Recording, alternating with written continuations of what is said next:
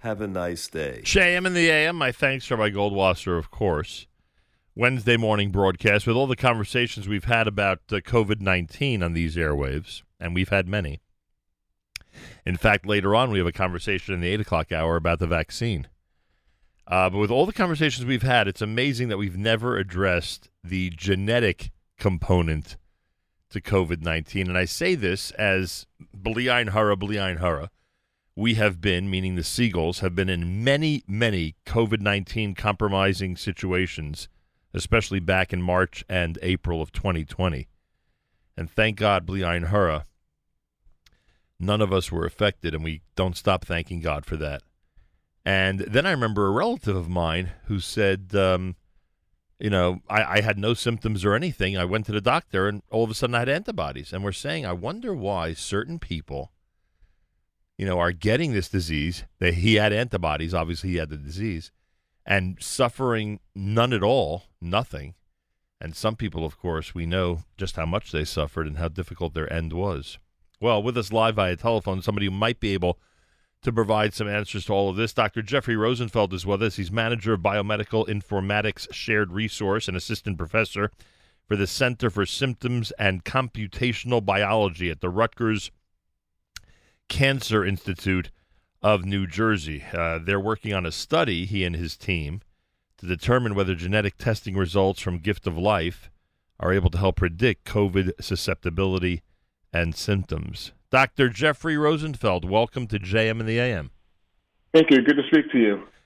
Uh, I, so I, bring I bring regards from Jay Feinberg of Gift of Life. He's spoken to you quite a few times. I thank you very, very much. He's an amazing person and has changed the world and has really saved many, many lives, as we know.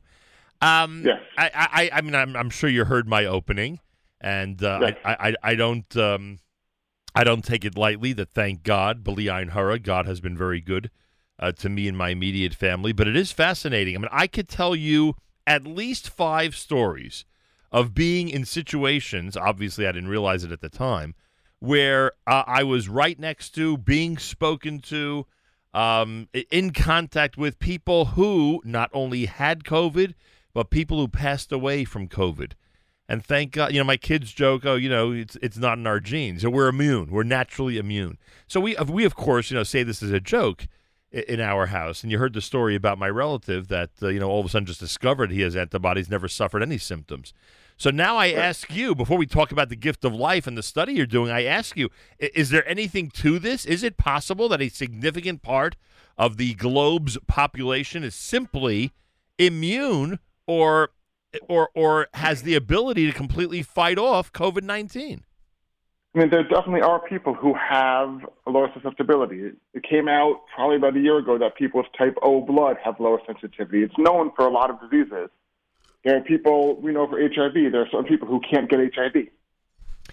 On the on, on, on, the on the O blood type, I mean, the, in yeah. other in other words, there are people with O blood type that have had COVID, but but you're, but you're saying is the percentages are if you have O, you are less susceptible to getting it. Yeah, and there's a lot of other markers we've looked at in the genome, and we're trying to see if the gift of life stuff helps. There's it, is there any, definitely something happened? Is there anything? The is there anything else that a layperson like see when you say if you if you have if you have blood type O, you're less susceptible. Okay, I, I get what that means. Are there any other generalities that a guy like me would understand, or once we start exploring this, you're getting into really detailed stuff regarding genetics? I mean, there's no, there's nothing else that's popped out that's really clear, but it definitely happens. You have a family where everyone's sick except for the mother. Right.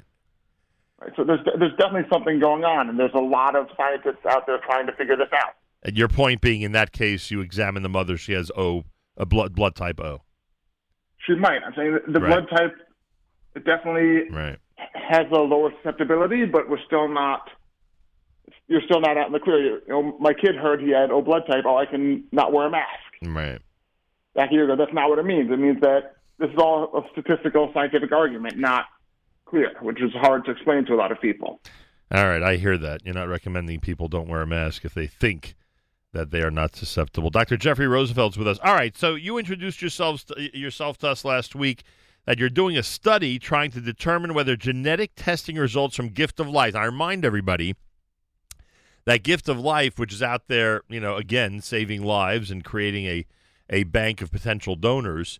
Um, uh, literally, you know, the way they do that is by swabbing, and we always talk about, you know, go and get swabbed. Gift of Life has made a, a point of getting to as many communities as possible to get as many people as possible into that uh, into that bank of people. So now you're saying that with the test results from Gift of Life, the genetic test results, you might be able to predict the susceptibility and the whether someone um, is likely to get symptoms from COVID nineteen.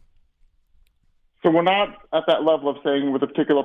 We're trying to figure out. So Gift of Life tests what are called HLA markers. It's what makes you you, your DNA, and that's why it's needed for transplants.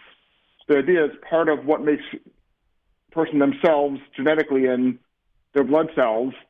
That could be part of the explanation for why people would or would not get COVID. The Gift of Life. So trying, the Gift of Life registry is how large? They have a few hundred thousand people, depending and, on how you count it. And and you have already, or you can examine how many of those profiles. We can examine any of them. We're trying to get people to sign up for our survey so we can have their COVID information linked up with uh, the ah. genetic data. So you'd like, in other words, it, it's the ideal. And if I, you know, tell me if I'm understanding this right. The ideal is you want someone who's been uh, affected by COVID to get swabbed and join that registry. Would that be the way of putting it? No, we want people people who are already in gift of life. Our 400,000 people, a large percentage of whom are your listeners, right. want them to go to join our studies. Go to giftoflife.org slash COVID study, fill out a five minute survey, and then we can look at their COVID, whether they've had COVID or not. And we keep we ask, you know, did you have COVID? Did family members have COVID? How many people do you live with? How bad was your COVID? And then we link that up with the genetics to try and figure out what genetic markers determine COVID susceptibility and severity. All right. So anybody who's ever, right, ever would be the right word, yes. anybody who's yes. ever participated in a gift of life swabbing, anybody ever, listen carefully, audience members, because we need you for this. Anybody who's ever participated in a get participated in a gift of life swabbing, and that is the cheek swab, correct? Yes. If you've participated and you've had your cheek swabbed, and now you assume, based on that, that you are a member of the Gift of Life registry. If that's the case, there is a web page you must go to, and that is giftoflife.org slash COVID study. Correct? That's the right address? Yes. Gift yes. of Gift of Life. The reason I say it is because I'm on the page, but the you know the URL changes at the top. Giftoflife.org. Right slash COVID study. Giftoflife.org slash COVID study. They're going to ask you for your name, for your birth date, for contact information, and they will, uh, I assume, what, be in touch or send additional surveys? What's How's it going to work? That you go to that web page and they'll automatically send you a custom link. Nice. With your information to make sure that people are who they say they are. Got it. And not confusing. Got it. Right. Uh, and the, the important thing is that this is whether you have or have not had COVID. Right we want we want to know. Right. Don't listen to what I said earlier, folks. It's anybody out there, whether you have had COVID or whether you have not had COVID, no matter what your COVID situation is, Gift of Life needs you if you've been swabbed at some point over the last many years. Gift of Life needs you to go to giftoflife.org slash COVID study. Giftoflife.org slash COVID study. Fill out the form. And by filling out that form with your information, uh, Dr. Jeffrey Rosenfeld and his team will be able to explore all of these issues further. Um, how long has this been going on, this study? We've been doing it for a few months. We have over 8,000 people who responded, which is an incredible number, but there's still another few hundred thousand people who've been swabbing Gift of Life.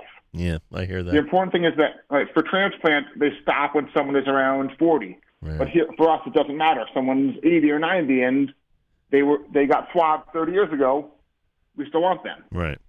So literally anybody who's in that registry. When does when does a study become a study? You just said 8,000. When when do when do results of your research get published? When you hit a tipping point of of how many? And I know that you know every case is different, but can you give us a general idea about how this works? How how lab work then turns into you know a published study? So when you've reached a certain level of re- a result that makes sense. For ours, because we're looking at the HLA markers, there are tons of possibilities in people. We need a very large sample size. Mm. Right? For a lot of studies I do, 9,000 or 10,000 is incredible. For this, we'd ideally want 15,000. Right. Or for some studies, 10 people is good. It's, it's once you've found something that you understand well enough and you think is repli- can be replicated, that's when you publish it. Well, this is definitely attainable. I mean, you're at 8,000 already. You could certainly, you know, I mean, yes. we could certainly, as we continue to spread the word, especially in our community, we have a lot of people who are very active when asked to participate in things like this.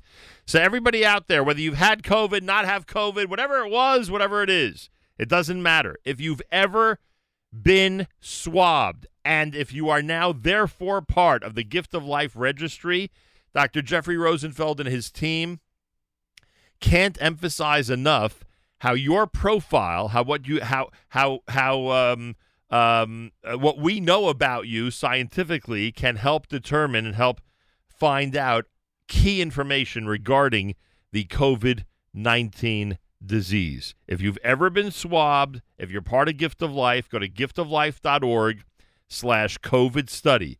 Giftoflife.org slash COVID study and participate. And um, as this, as you heard, as this uh, study grows larger and more and more people participate, uh, we get closer and closer to published results. And who knows what we'll learn from this?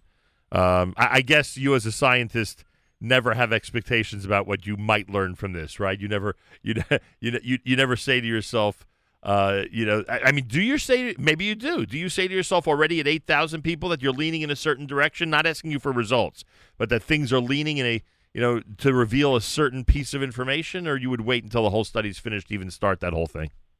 We'd wait until we. I mean, we've done some analysis just to get rough ideas, but as the numbers grow, things can totally change. Is this going to help with other diseases? Obviously, you're doing this with COVID 19, but we've never made this plea on the air before. Can this help with research with other things? Especially, you say that, uh, I mean, we know that you're at the Rutgers Cancer Institute, and you know how anxious our community and every community is to get more and more. Uh, um, uh, help for people who who um, you know suffer, especially from cancers that have no cure at this point. Uh, is it possible that this information is going to help?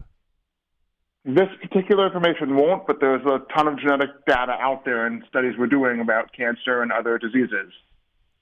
But the reason we thought this was interesting is for for influenza, there, you know, the flu, there are people who are sensitive, people who are less sensitive. As I mentioned, HIV, there are people who are more and less sensitive. So there's something there in the DNA that helps explain this. Right. Not totally, as I said, but it's definitely a support. So, I mean, not to get um, into an area that's probably unfair for me to ask you about, but it's possible then that with all the restrictions and with the globe shutting down for all these months, it's possible, and again, I know there's no scientific evidence, but I'm just conjecturing here. It is possible that those who are susceptible to this disease are going to get it one way or the other, right? Especially if they're ever exposed to a situation where they can get it. And those who are you know, who have a strong immune system against this disease, it's very possible no matter how much they would have interacted with people who have COVID, and no matter how much they would have been in super spreader situations, they simply may never ever get it. Would that be safe to say? I wouldn't want to go that far. It's it's hard to make that statement unless you've taken someone and really, really, you'll put them in a room full of COVID to test that. No one right. has or wants to do that test on people. But yeah. there are definitely uh, what I'll say, there are definitely people who have a stronger sensitivity and people who have a weaker sensitivity. And also, the other thing which is interesting is why oh, my kid gets a fever. Right. You get other people who are sick in the hospital. You take two healthy 35 year olds, and most of that, one is on oxygen and the other one has a fever, doesn't even know anything happened to them. Right. That's what we're uh, interested in. Yeah, I hear that. I mean, all this that I just mentioned was because of a conversation I had the other day with someone who was conjecturing. You know, wouldn't it be unbelievable if we found out that even that even if the world would never have shut down anything, we'd still have the same number of people who passed away and who had COVID? And I know you can't comment on that, but I'm just saying that you know, as as lay people, we have the right and the tendency to you know to bounce these topics around. So right, so, yes. So there, I know there's no science behind it, but boy, if in retrospect we find out that that was the case, and a lot of people have suffered for absolutely no reason. That's uh, to say the least. Uh, those of you out there who have ever, if you're just tuning in, listen carefully. Those of you out there who are part of the Gift of Life registry, no matter how old or young you are, no matter how old or young you are, this is not a, a as Dr. Rosenfeld said, it's not a transplant situation. This is just an information situation. No matter how old or young you are, if you are part of Gift of Life, if you're in their registry, they need your help just to get basic information regarding you and COVID, even if you never had COVID, if you never heard of COVID. They just want basic information about your experience uh, over the last 15 months. So please go to gift if you've ever been swabbed and if you're part of the Gift of Life registry, giftoflife.org slash COVID study. Giftoflife.org slash COVID study. And by the way, Dr. Rosenfeld, this is a good opportunity for us to plug that in general, it's a good idea for people to go to that website and make arrangements to get swabbed. Wouldn't you agree? Yeah, and we're also trying to use it to get to grow. There's lots of people out there, and in fact, this year we're, ha- we're having a hard time. Most kids, people get recruited on college campuses. Right. So, you know, someone sets up a table in the middle of college, and now Right. college is totally virtual. right. We have a lot less people, so we're definitely looking for people to join. We're always looking for more people to be able to match for people who need transplants. And Gift of Life does tremendous work, helps hundreds or thousands of people a year, but there's always more people we could help as we grow our registry. You know, we always laud the first responders and the people, the healthcare workers on the front lines, and rightfully so. Of course, we should laud them. Uh, but it's also nice to laud people like yourself who are in a lab all day and nonetheless still doing life saving work. So I thank you for that. Thank you. Doc- talk to you. Dr. Jeffrey Rosenfeld, Assistant Professor, Center for Systems and Computational Biology, Rutgers Cancer Institute of New Jersey. He and I and Jay Feinberg and everybody at Gift of Life is encouraging anyone and everyone, no matter what your age, who has ever been swabbed and is now part of the Gift of Life registry, please go to giftoflife.org slash COVID study. Giftoflife.org slash COVID study. And my thanks to Dr. Rosenfeld on this Wednesday morning at JM in the AM.